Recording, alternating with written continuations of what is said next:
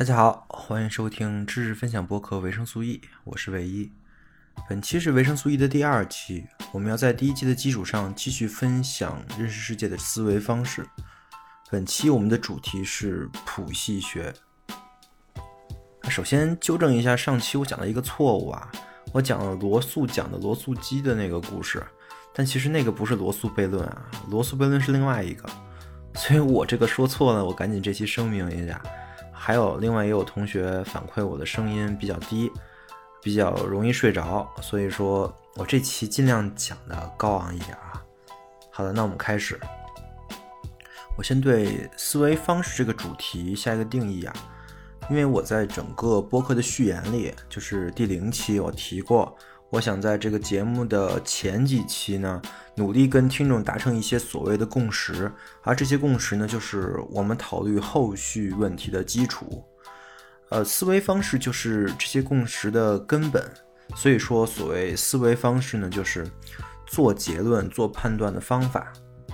如果按照序言讲的知识分类那些。分类方法来做归类的话呢，我更倾向于把它处于那个形式的知识，就是数学啊这些知识跟外的知识之间的那个地方。思维方式的构建就意味着你可以理解我是怎么思考这个问题的了。呃，其实这就是我想达到的目的啊。呃，你可以不认可我这几期讲的这些东西的这些思考问题的方式，但是只要你有同理心呢，其实你就能跟我继续的沟通了，我们就有了一个沟通的共识或者基础。其次，我也还想再稍微提一下我们上期讲的内容。我讲东西就是喜欢翻来覆去的，所以也请理解一下。我上期讲的内容呢。这些东西呢是和本期有关的。我上期主要讲的是因果关系嘛，呃，第一点呢就是因果关系它只是一种解释，而不是真理，这是第一点。第二点呢就是因果关系的表述呢是需要确认过去和现在以及过去的过去对过去的影响，只有确认这些影响。你才说明，你才能够说明什么东西是有因果关系的。第三呢，就是因果关系需要大量的样本知识去做检验，这个检验呢就是格兰杰因果检验了。第四就是计量经济学和格兰杰因果检验的这些方法吧，这些最近可能说是近一百年或者近五十年之内才发现的这些方法。使得判断因果关系就变成了一种我找数据、找样本、做这个检验的一个比较简单的一个工作。同时，我们还讲了对于计量经济学跟因果关系的检验而言啊，还有很多的问题，还有很多的坑。这些坑会让你导致，会让你误认为万事皆相关，万事皆有因果关系。呃，我在上期也。主要讲了这几个坑都是什么，而我们今天就从其中一个坑讲起。就还记得那个样本跟总体的概念吧？我们今天首先就回到这个，回到样本跟总体之变。但是为了给没听上期的朋友一个很好的收听曲线啊，我还是把样本跟总体的概念再介绍一遍，因为真的很好懂，一两句话就能搞定了。所谓这个样本跟总体啊。就是统计学上的一个概念，总体呢就是你想研究的这个事情本身，而样本呢则就是你观察这个事情所得到的数据。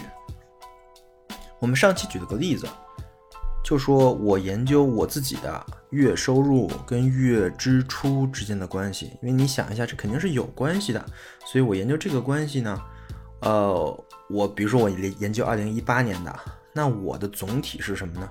就是我二零一八年一月份到十二月份所有的月收入和月支出的数据，一组一组的啊，月一月的月收入、月支出，二月的月收入、月支出，一直到十二月的有十二个数，对吧？但是如果假设啊，我有一个月我没有统计，或者我有好几个月我都没有统计，我拿不到全部的数据，我只有几个月的数据。比如说，我知道了二月份、四月份跟六月份的别的月份我不知道了，那我知道的这个就叫做样本。也就是说呢，我只能用一部分的数据来估计整体，这一部分呢就是样本了。嗯，当然你肯定能知道，我用的这个样本来估计这个整体肯定是不准确的。就比如说，我知道我的二月份、四月份跟六月份的支出，但是我双十一的时候支出了多少不知道。那么这样求出来的数据肯定是有很大偏差的，因为我可能双十一买的东西是我全年的，呃，其他比比其他月要多很多倍都是有可能的。但是这个偏差就很难办了，因为这个世界上绝对不是啊，而是绝大多数的事情呢，都不是像我研究我月收入跟月支出就这十二个数据这么简单的。也就是说，很有可能你做你你想研究这个事件啊，它的作为一个整体而言，数据量极大，大到你拿整体的数据是根本就不可能想的，只能通过拿样本来做估计。而如果你选择样本呢，又只能在整体中选一小部分，甚至是一个很小的部分来做，来作为这个样本。所以，怎么使你选择这个样本的对于整体的估计偏差最小呢？这又成了一个学问。呃，顺带一提啊，我第一期讲的那个休谟问题，其实也可以通约在这个统计学的样本整体模型当中。休谟呢，他其实就是不相信，他不是不相信归纳的实在性吗？就说明啊，他其实是不相信样本。可以用来估计整体，就是你不能通过你手头这些数据、这些样本来得出一个事件的相关跟因果。嗯，这就是休谟问题啊。但是除了休谟呢，我们还有另外一位伟大的哲学家也在质疑这种从样本中获得的因果，或者说他质疑的是一个特定的领域，就是在。历史研究这个领领域啊，从现有的历史资料总结出来的因果，这个人就是我们这期的主角福柯。呃，所以说这就引入了我们今天要讲的内容——谱系学的方法，以及谱系学的方法对于传统历史研究的颠覆。当我们在提起一个东西在颠覆另外一个东西的时候，那我们首先要知道的就是。被颠覆的那个东西是什么样的？它有什么问题，对吧？所以我首先要讲一下这个所谓的传统历史研究的方法。那么我们一般情况下是怎么研究这个历史的呢？就是我们其实是想通过这个历史的史实，也就是刚才说统计学意义上的一个样本啊，去找出历史的规律、因果和必然性这些东西。这也是我们。主要研究历史的主要意义之一啊，就是我们相信历史是会重演的，而历史重演呢，肯定是有因果的。呃，我们我举个例子啊，我们伟大的马克思主义的这个理论啊，就是靠着发现历史的规律来预言有共产主义，对吧？呃，因为我在序言里说了，我默认我的听众呢都是上过高中的。所以我还是以高中的学科来举例子，呃，我简要概括一下我们高中学过的高中历史啊，也帮助大家回想一下，看看大家说的是不是，看看我说的是不是对的，因为有可能有很多同学都忘得差不多了。首先呢，我们历史课本讲了原始社会，就是包括人的起源啊。我记得还有什么北京人啊，不是现在的北京人，是北京猿人啊，还有山顶洞人啊这些。然后讲的是奴隶社会，如果我没记错的话，应该是什么夏朝啊、商朝啊什么的。然后在西方举了一个古希腊的例子，然后我们就进入封建社会了。在封建社会之后呢，有了资本主义的萌芽。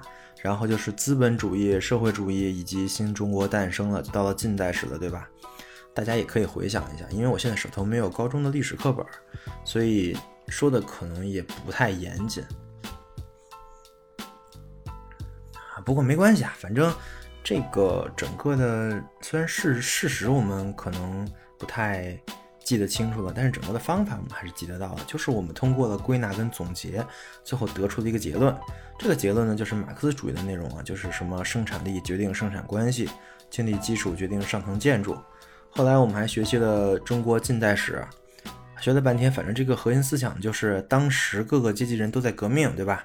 那个太平天国就是农民阶级的起义，然后失败了，然后封建地主阶级呢也也开始了自救，就是戊戌变法也失败了，然后中华民国是建立了，是中国的当时的那些资产阶级的一个改良尝试，后来呢也失败了啊，不对啊，不是失败了，是被无产阶级所击败了，最后只剩下共产党，就是无产阶级嘛，无无无产阶级，所以说只有。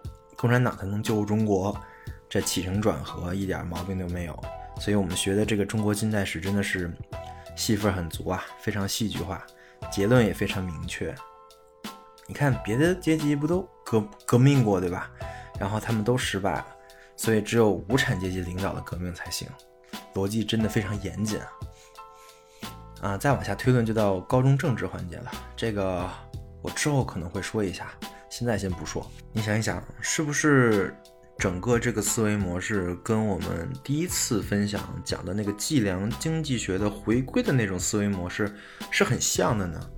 都是拿了好多的样本啊，然后把样本的关系我们梳理了一下，然后先假设这个样本和什么条件是相关的，然后我们列出了公式，然后把样本套到这个公式里分析这个情况做验证。是真的相关呢，还是不相关呢？做各种各样各样的检验，最后得出的结论，对吧？所以说，很多的因果都是这么得出来的，它不是很像，它就是一种思维方式。我第一期也说了，所谓的计量经济学呢，就是把人思考、人归纳一个事物的方式做了数学的表述。所以人其实就是按照计量经济学的方法思考的，啊不对，这话不能这么说啊，应该是这么说，计量经济学精炼了人的思考因果的模式，只不过这个区别在于，我们刚才说的这个历史啊，它是一个人文学科，它不能定量研究，它的样本呢不是一个个数，而是一个个事实。那这些事实是怎么得来的呢？我们一般是靠当时人留下的文本记录啊，比如说我们学三国历史，我们靠的是《三国志》这本书，是本史书，对吧？呃，但是这不这里不是靠《三国演义》啊，我这里提醒一下。当然，除了《三国志》，还有大量描述当时的历史人文政治情况的文本，我们都需要借鉴，然后判断一下是不是靠谱。如果靠谱的话，我们就把它利用起来，当成了一个事实，当成一个样本。同样得到很多样本的方法，还就是考古学。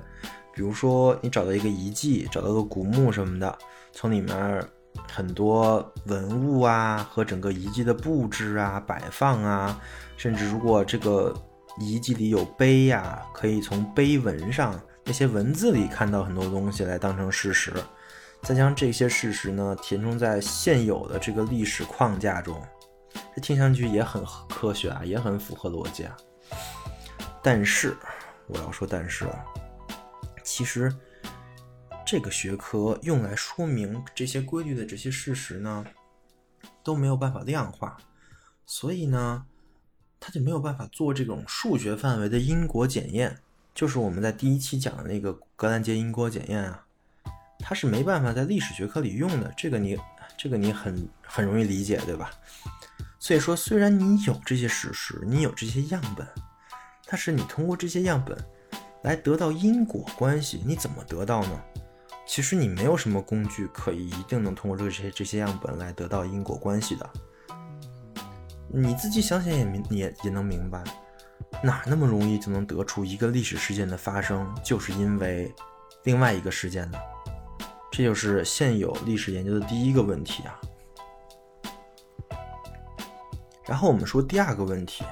第二个问题其实是一个人为偏差的问题，就是很多人啊，为了得出他想得到的结论，就是他会先预设一个因果，什么事就是因为什么，他就会去故意的去选择那些对他得出这个结论有利的样本，然后去刻意的忽略那些不能说明他得出结论的那个问题的样本。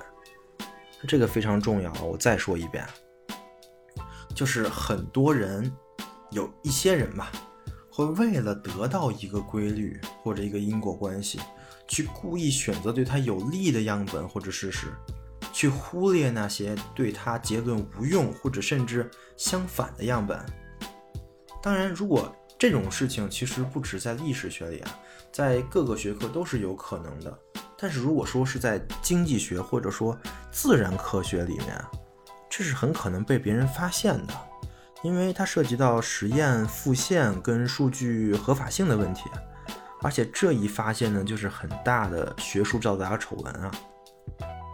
但是，到了历史学这边呢，就比较难说了。你想啊，毕竟这个历史呢，就是过去的现在，它每时每分每刻所发生的事实都非常的多。就跟我刚才说的一样，这是一件这个总这个总体呀是非常非常大的，它的数据量非常非常爆炸的一个学科。你你取得样本怎么都只可能是你想研究的这个整体的非常非常非常小的一个部分。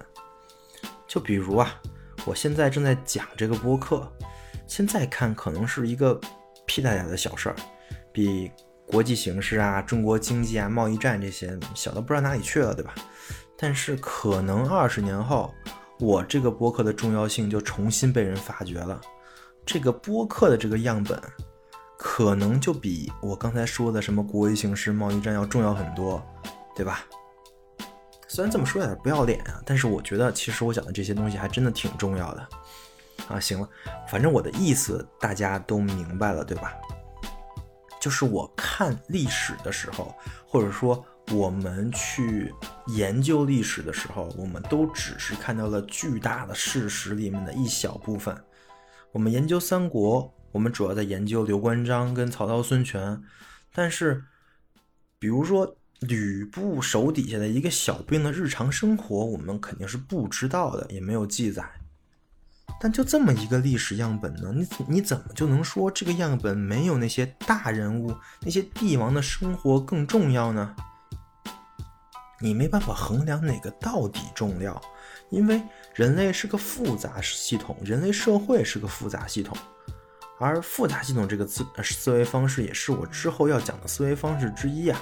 如果你现在不知道复杂系统是什么概念也没关系，但是蝴蝶效应这个概念你应该听说过，也挺熟悉的吧？也就是说，你根本就不能确定啊，这个吕布手底下一个小兵的平常的一天是不是很重要？有没有可能因为他在这一天干了一个什么事儿？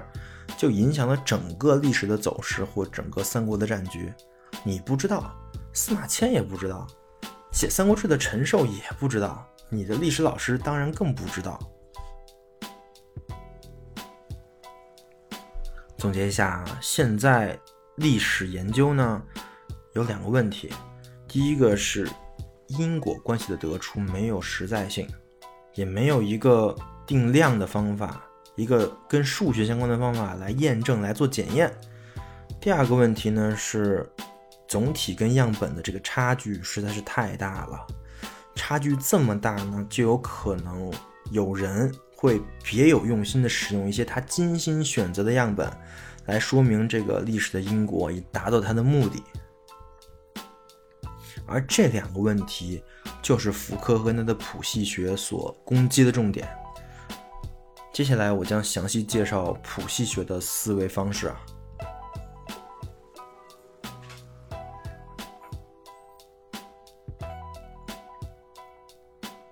首先呢，这个谱系学呢不是福柯创立的，学界一般说谱系学是尼采创立的，是他在《道德的谱系》这本书里提出的。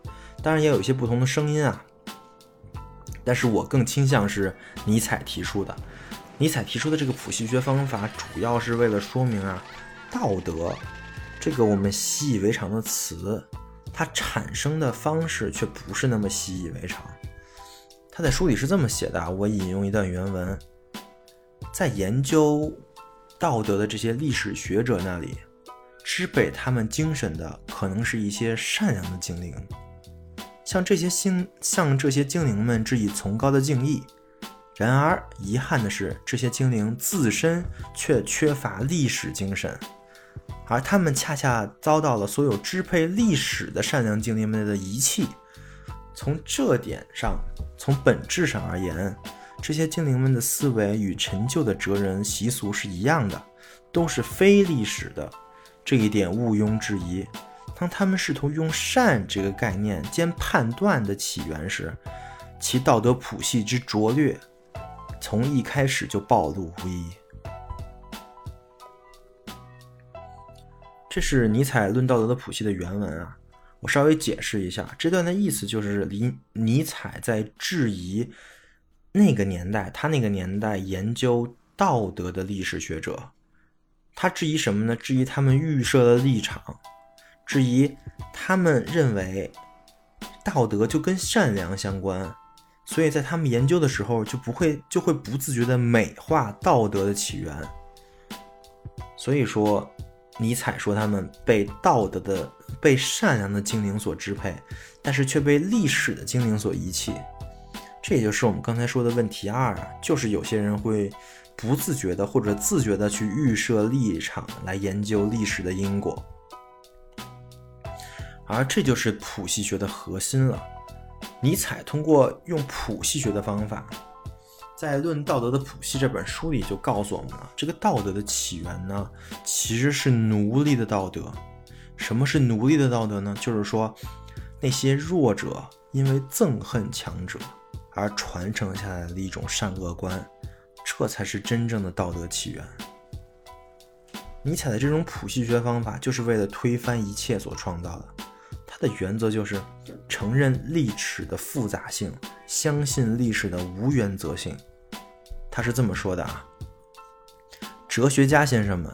让我们从现在起提防那个设定了一个纯粹的、没有意愿的、没有痛苦的、没有时间的认识主体的危险和陈旧概念虚构，提防诸如纯粹理性、绝对精神、认识本身这一类自相矛盾的概念的触角。他在他的另外一篇文章啊《曙光》里是这么说的。不存在获得什么知识的唯一的科学办法，而谱系学家要做的就是追寻来源的复杂序列，探求那些散落中发生的东西，确定偶然事件细微偏差，揭示我们所知和我们所视的东西的根底。根本没有真理和存在，有的只是偶然事件的外在性。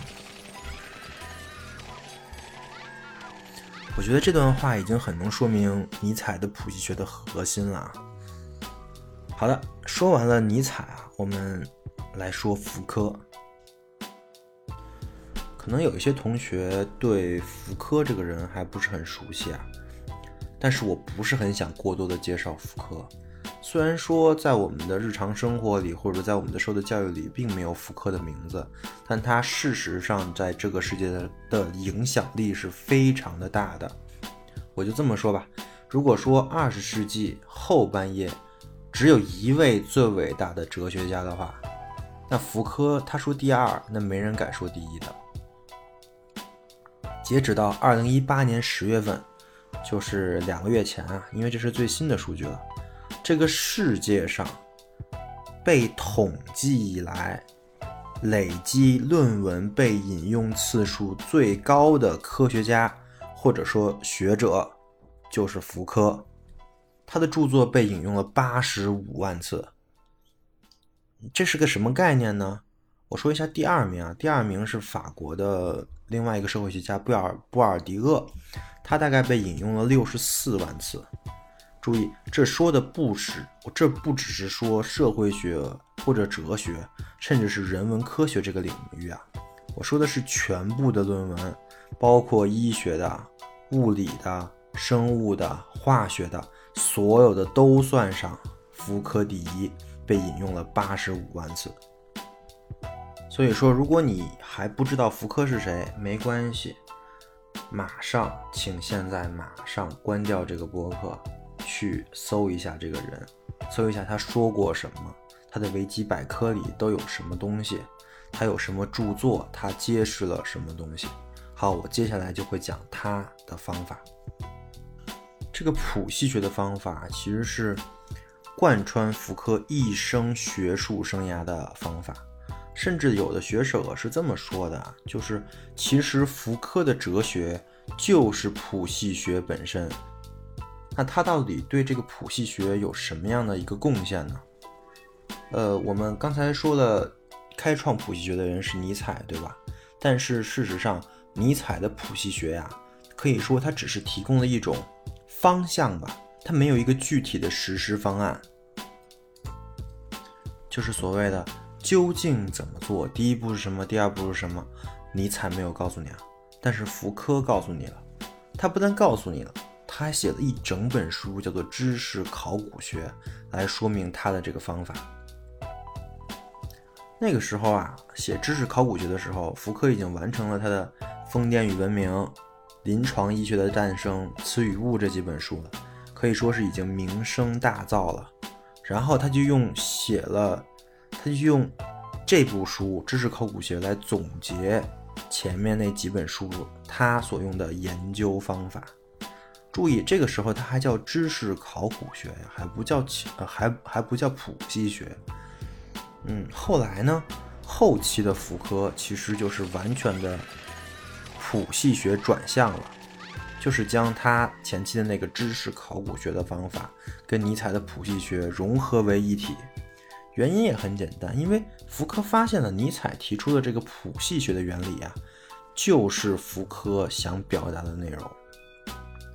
福柯刚开始呢是想用谱系学来补充知识考古学的，后来呢他就干脆用谱系学去取代了知识考古学。他后期的主要研究方法也就是谱系学的方法了。这一个这样的一个转变呀，大概发生在七十年代。标志性呢，就是一九七一年，福柯发表也发表了一篇文章，叫做《尼采谱系学历史》。这篇论文就标志着他的这个谱系学的转向。他在这篇文章里给谱系学下了一个定义啊，他是这么说的：谱系学就是它必须在不考虑任何单一的终极因的情况下，注意这个终极因就是。最终的那个原因啊，标出事件的独特性。它必须在出乎意料的地方，在我们通常往往认为没有历史的地方，在情感、爱、良知、本能中守候这些事件。它必须对事件的重现保保持敏感。但不是为了追踪事件的演进进进的曲线，而是重新找出事件扮演的不同角色的不同场景。谱系学甚至还必须界定那些没有出现这些事件的地方，没有发生这些事件的时刻。这就是福柯对谱系学的一个定义啊。然后我还可以说一下普呃福柯对谱系学方法的一个概括。他认为谱系学方法包括以下两大步骤或者说任务吧。第一呢，就是追溯对象的出身，也可以说是出处。第二呢，就是标出对象的发生，包括发生的时间跟发生的空间。要实现这个第一个任务啊，就是追溯对象的出身呢，首先要做的就是。破除人们千百年来形成的关于所谓本质啊、本源呀、同一的一个幻想。福柯他曾明确的说到啊，谱系学家的任务就是要摧毁本源以及永恒的真理的优越地位。谱系学家要揭示的一个秘密就是，事物没有本质，或者说它们的本质。是用事物的意在形式零碎的拼凑起来的。对于谱系学家来说，不存在什么固定不变的本质、规律和基础，不存在什么形而上学的终极目的。另外，福柯还强调啊，没有任何的对象研究对象啊是纯粹的本源、纯粹的开端，每一个对象都必然是其他元素遗传下来的元素，就是你很难找到一个第一因。这个因可以决定其他对象的走势的，而每一个对象都有无数个原因来对来对应它。这也是我在计量经济学后面再说这个谱系学的原因啊，就是因为这种单因单果的事情，在这个现实社会中真的是太太太罕见了，就跟福柯说的情况一样，这就是复杂。我们生活在一个复杂的环境中，我们的周围都是复杂的系统。而谱系学呢，就是直视了这种复杂，正面的去应对这种复杂的一种方法。所以说啊，福柯的这个谱系学其实是放弃了对所谓的深层和本质的探索，他将这个探索的目光啊转向到了表层，他主要在做的事情就是寻找事件的细节。微小的转换以及细微轮廓的外观，福柯的原话是这么说的：谱系学是灰色的，注意细节的。谱系学要求耐心和对细节的知识，它依赖于广泛的原材料的积累。我们从小其实就会被教导为什么透过现象看本质啊这种话，而福柯告诉我们的是。真的有本质呢？本质是我们的假设，还是真的存在的呢？或者说，我们有没有可能真的看到本质？没有本质这个事情是不是可能的？而谱系学家要做的呢，就是先假设没有本质的存在，然后不断的、不断的、不断的收集样本，收集事情的细节。再通过这些样本和细节，对事物的来源进行一个表面的推测。注意是表面的，它不下结论，也不去妄图说明深层的原因。好，这就是我们说的第一个事情，就是追溯对象的出身应该要怎么做。现在我们再说第二个，就是标出对象的发生。对于这一点呢，福柯。在这一点上有一个强调，就是历史的非连续性原则。就谱系学呢，对历史的一致性跟规律性是坚决的拒斥的。它明确的告诉人们啊，这些一致性跟规律性是完全虚构的，纯粹的是假的。按照福柯的说法呢，这是原话，他是这么说的：历史啊。只能提供复合元素的传统，每一个元素都是复合的和截然不同的，不为任何综合的威力所统摄。福柯还提出啊，现在有两种表现形式是现在的情况啊。原文是这么写的：第一种呢是根据现在写过去的历史，即把现在的这个概念呀。模式啊、制度啊、利益啊或者感觉呀，强加到历史情境中去，强加到其他时态，然后就宣称发现了这些较早的概念、制度具有现在的意义。哎，这种情况我觉得咱们在研究历史或者说日常生活中都非常的常见啊。具体的例子我也不举了，大家可以想一想。第二呢，就是。决定论，这种决定论呢是这么说的：在过去的某一点发现了现在的核心，然后揭示从那里到现在的发展的必然性。啊，这个是不是又是特别熟悉？什么什么只有叉叉叉才能救叉叉叉，然后论证了为什么？这都是这种情况啊，都是这种决，就是都是这种决定论啊。再多说下去可能也就敏感了，我也就。不再多往前说了。而在这种决定论看来呢，每一件事情都有一个意义，有一个地位，每一件事情都是由历史要达的目的所左右、所决定的。而这个目的就是福柯想彻彻底底批判的。我稍微复习一下，第一种就是把现在的概念来强加到历史的事件当中去；第二种就是认为历史是有一个决定论的，什么事情发生了一定会导致什么样的后果，每个事情都有意义，都有地位，历历史是有原因的。这两种形式都是彻头彻尾的幻觉啊，而谱系学就是击碎这些幻觉的利剑。事实上，这个历史啊，并非是真理的崇高发展，也不是自由的具体展开，更不是一个关于进步的赞歌，而是充满了事故、充满偶然、弥漫的现象以及谎言的故事。福柯的原话是这么讲：整个的西方历史是偶然的，除了是不同权力。和知识的综合外，什么都不是。这跟咱们的学习的东西区别可就大了去了。咱们在背教导历史学、政治学的时候，可完全不是这个概念啊。整个马克思主主义想教导的东西，跟福柯的谱系学完全就是两个相反的极端。那么，到底谁说的对呢？但是我知道。这个谁说的对？这个问题，对于普对于福柯以及有谱系学思维的人来说，都不应该问。谱系学家只是列出事实，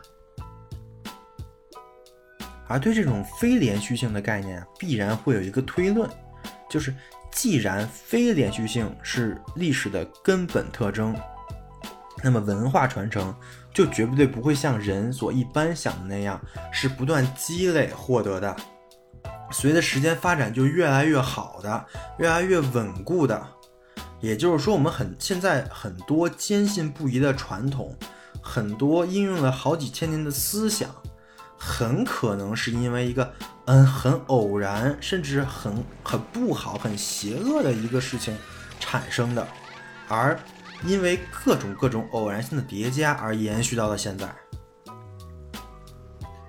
另外多说一句，这种非连续的特征，并不只是在政治思想或者说社会演化这个领域上的，事实上连科学都是这么一回事儿。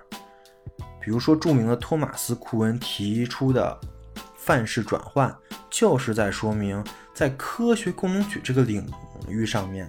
也不是连续的，也不是渐渐发展的，而是一个范式替代了另外一个范式，这也是一种谱系学的思维啊。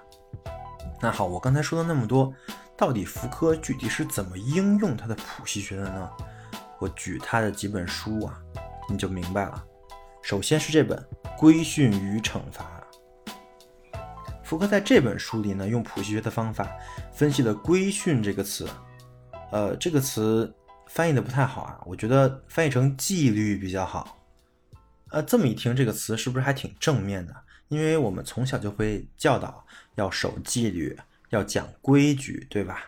纪律现在是我们人类社会中绝对不可或缺的一个东西了。那么，这种在现代社会中无处不在的纪律的。祖先的源头到底是什么呢？福克用福克用谱系学的方法就去研究了这个东西。他发现啊，纪律并非是源于人的某种高尚的先天的秩序感，而是源于十七世纪的禁闭制度。这种制度呢，专门给社会中的一类人实行了限制跟扣押。被禁闭者除了违背17世纪中叶出现的秩序与理性的道德和习俗之外，几乎没有别的共同之处。就他有可能是聪明人，他可能是他有可能是傻子，他有可能是疯子，他有可能是正常人，没有什么共同之处，只有一点，他违背了当时的秩序和理性。这些本应在医院里接受治疗的人啊。可以说是精神病人啊，或者说被邻居跟跟亲戚视为疯子的人，还有那些无家可归的穷人、流浪汉，都被做成都被视作这样的囚犯去关去关进了那个禁闭所，而这些人，所有上面说的这些人都要服从禁闭所里的各种纪律和劳动制度。福柯指出啊，正是这种禁闭制度，经过长达两个世纪的分裂之后，又重新结合，且成了对我们时代有的核心重要性的纪律制度，包括什么呢？包括现代的监视系统，包括那些摄像头啊，包括上班打卡呀这些东西，包括现代医院的一系列制度，学校的一系列制度，甚至包括心理分析、心理治疗，这是纪律制度啊。还有一种东西是纪律形式，也是通过禁闭制度传，呃传承下来的，包括什么呢？包括空间的网状划分法。比如说，我们的城市为什么是一条一条的？还有强制性的时间表。我们上课的时候，为什么第一节是语文，第二节是数学，中间隔了十五分钟？身体分级的锻炼法，高效、高功能的操作法，还有一些是纪律技术。呃，举个例子啊，连续监视术、微型惩罚。个体评判术、个案研究法，听的是不是特别眼熟？就是什么管理学什么的，不都在教这些吗？这些东西到底是怎么来的呢？是从这个禁闭制度中出来的。所以福克的结论也很简单啊，就是所有的我刚才说的这些东西，这些纪律制度、纪律形式跟纪律技术，都可能被追溯到禁闭。听的是不是毛骨悚然？我们一直在说讲规矩、守纪律，我们认为打卡是个好事儿，我们认为这些事情使我们的社会得到了更好的发展，使大家更遵守这个社会的规则。可是你们到底是在守什么呢？这些东西到底是从哪来的呢？福柯告诉你了。这是其中一本书啊，还有一本书是福柯那本最最著名的书《性史》。呃，说这个可能有点敏感，但是也没关系，就是以性这个问题为例啊，福柯考用谱系学的方法考察性这个事情，他发现啊，性并非是在某种历史之外纯之又纯的东西，它不仅始终与男性女。与男性和女性问题、父母与儿童问题连接在一起，而且始终与权力问题缠绕在一起，而这就是福柯的结论：性和钱和权力是强相关的。你仔细思考一下，是不是这样的？最后再举个例子啊，心理治疗或者说心理分析。作为一个元素啊，心理分析既有继承自忏忏悔实践的十九世纪心理学的部分，也有继承了十九世纪收容所的成分。而十九世纪的收容收容所呢，又是来自医院的制度。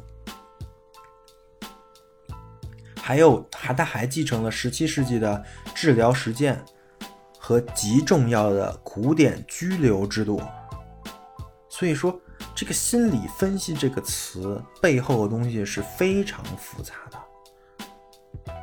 福柯的具体的系谱分析表明啊，心理分析这个词从收容所里，就是之前的拘留所里承呃承袭的成分呢是哪块呢？是疯人被认被认作为道德正常化的对象，从治疗的实践里。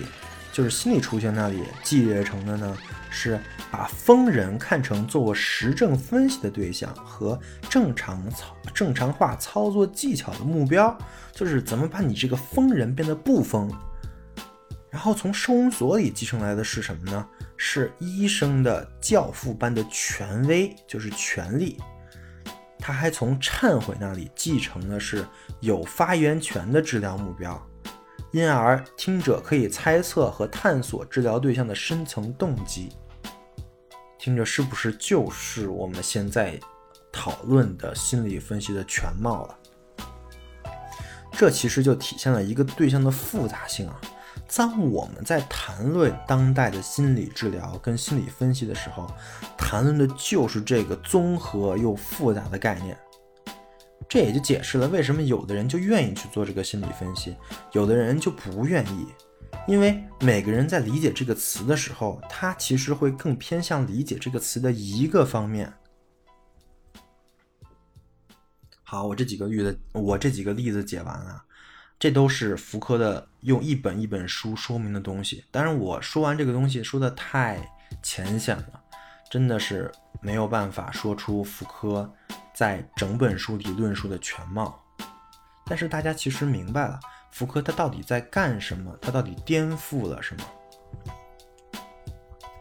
所以说啊，福柯其实完善了或者完成了谱系学的方法，把它变成了一个真正可行的。可用的、可以被用作研究的手段，也变成了我一直在讲的那个主题，就是思维方式。当然，和第一期讲的计量经济学是一样的，福柯的这个谱系学方法也是一个可以用来写论文的好工具啊。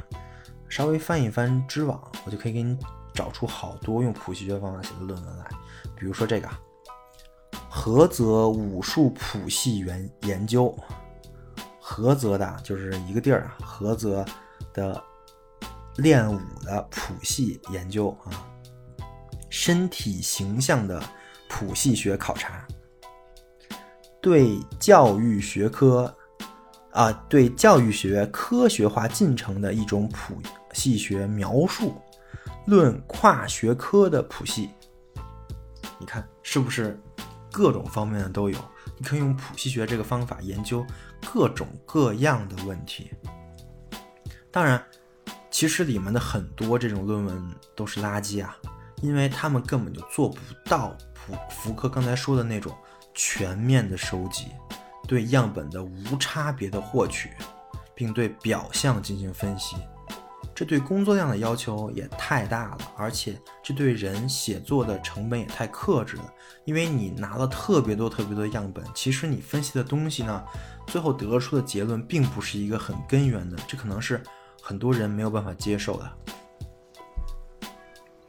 好了，我讲完了谱系学的方法，再讲一下现在这个社会对谱系学的一些争论吧，也就是谱系学的批评。因为谱系学啊，从来不吸收任何人提供的确定性，所以它其实是相对主义的。因为你没有办法从通过谱系学确定什么真的东西，只能说什么东西不真，或者什么东西跟什么东西相关。这其实就是咱们原来学过的那个高中课本里批判的那种历史虚无主义呀，对吧？但是在我看来呢。给福柯的谱系学贴上一个相对主义的标签是很简单的，也很容易使别人漠视谱系学的方法。但是呢，我认为这种反省、这种改变、这种才是我们这个时代更加需要的一种思维方式。我稍微总结一下。首先，我探究了一个事物是怎么诞生的，呃，同时又研究了它是如何发展到现在的。